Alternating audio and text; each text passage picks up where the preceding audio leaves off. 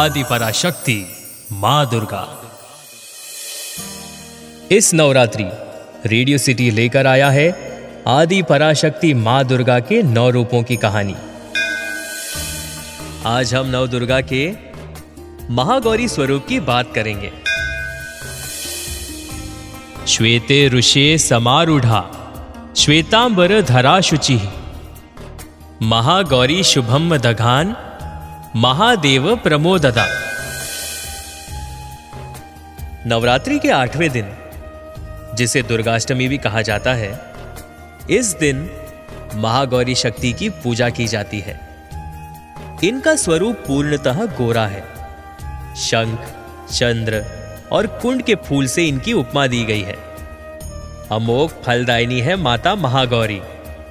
इनकी आयु आठ साल की मानी गई है। इनके सभी आभूषण और वस्त्र सफ़ेद रंग के हैं, और इसलिए इन्हें श्वेतांबरा कहा गया है। इनकी चार भुजाएँ हैं। इनके दाहिनी तरफ़ के ऊपर वाला हाथ अभय मुद्रा में है, तथा नीचे वाला हाथ त्रिशूल धारण किए हुए है। बाएँ तरफ़ के ऊपर वाले हाथ में डमरू धारण किया हुआ है, और नीचे वाला हाथ वर मुद्रा में है। इनका वाहन ऋषभ है। इसी कारण इन्हें ऋषारूढ़ा भी कहा जाता है। माता महागौरी की पूरी मुद्रा बहुत शांत है। शिव जी को पति रूप में प्राप्त करने के लिए महागौरी ने कठोर तपस्या की थी। इस कारणवश इनका शरीर काला पड़ गया। परंतु तपस्या से प्रसन्न होकर भगवान शिवजी ने इनके शरीर को गंगा के पवित्र जल से धोकर कांतिमय बना दिया और उनका रूप गौर वर्णन का हो गया। और माता महागौरी कहलाई। महागौरी अमोघ फलदायिनी है।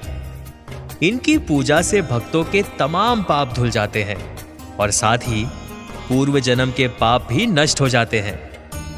महागौरी माता की पूजा अर्चना, उपासना एवं आराधना कल्याणकारी होता है और इनकी कृपा से अलौकिक सिद्धि भी प्राप्त होती है। तो ये थी नवदुर्गा की महागौरी स्वरूप की कहानी। ओम दुम दुर्गाए नमो नमः। आप सुन रहे थे आदि पराशक्ति माँ Durga only on Radio City